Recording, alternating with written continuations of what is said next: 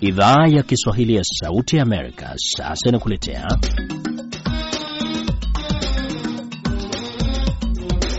Jukwaa la Vijana. Leo katika Jukwaa la Vijana, mwenzangu Sandey Shomari amezungumza na Miss Kenya mwaka wa 2017 Maglin Jeruto ambaye alishika nafasi ya tano katika mashindano ya urembo duniani Miss World mwaka 2017 huko Sanya nchini China. Jeruto ambaye anatokea katika kaunti ya Marakwet nchini Kenya, na kwanza anaeleza yale aliyojifunza katika michuano hiyo. But project yangu ni living with autism and cerebral palsy. Mm -hmm. Inasaidia watu watoto ambayo wana autism kwa jamii na niliweza nime, nimefanya hiyo project kwa sababu um, nina ninahisia kwamba ni watu ambao hawajatengewa ama hawajapatiwa nafasi kwa jamii, wameachiliwa. Sawa. Na pengine kwa sasa hivi unaweza ukaeleza tu ulichojifunza, unachoweza kusema umejifunza kwenye michuano hii ya Miss World ni nini hasa? Unasema kwa eni mashindano unafaa kuwa ready, kuna mshindi na kuna ambao watashindwa.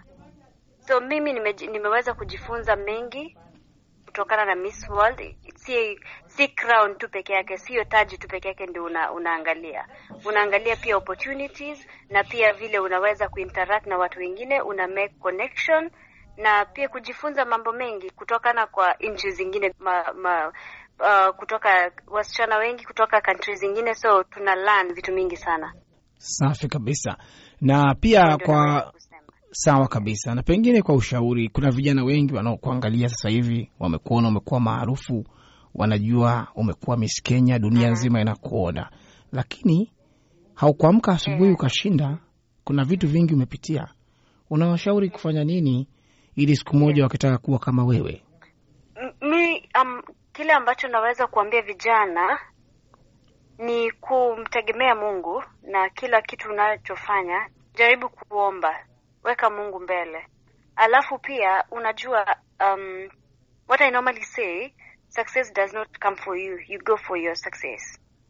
Ati ni kitu imewekwa pale, kila mtu kila mtu itakukujia mwenyewe. You are supposed to go for it, fight for it, don't just wait for someone else akuletee. So Kenya naweza sema kwa ufupi ni mtu hatie bidii kwa kile anachofanya.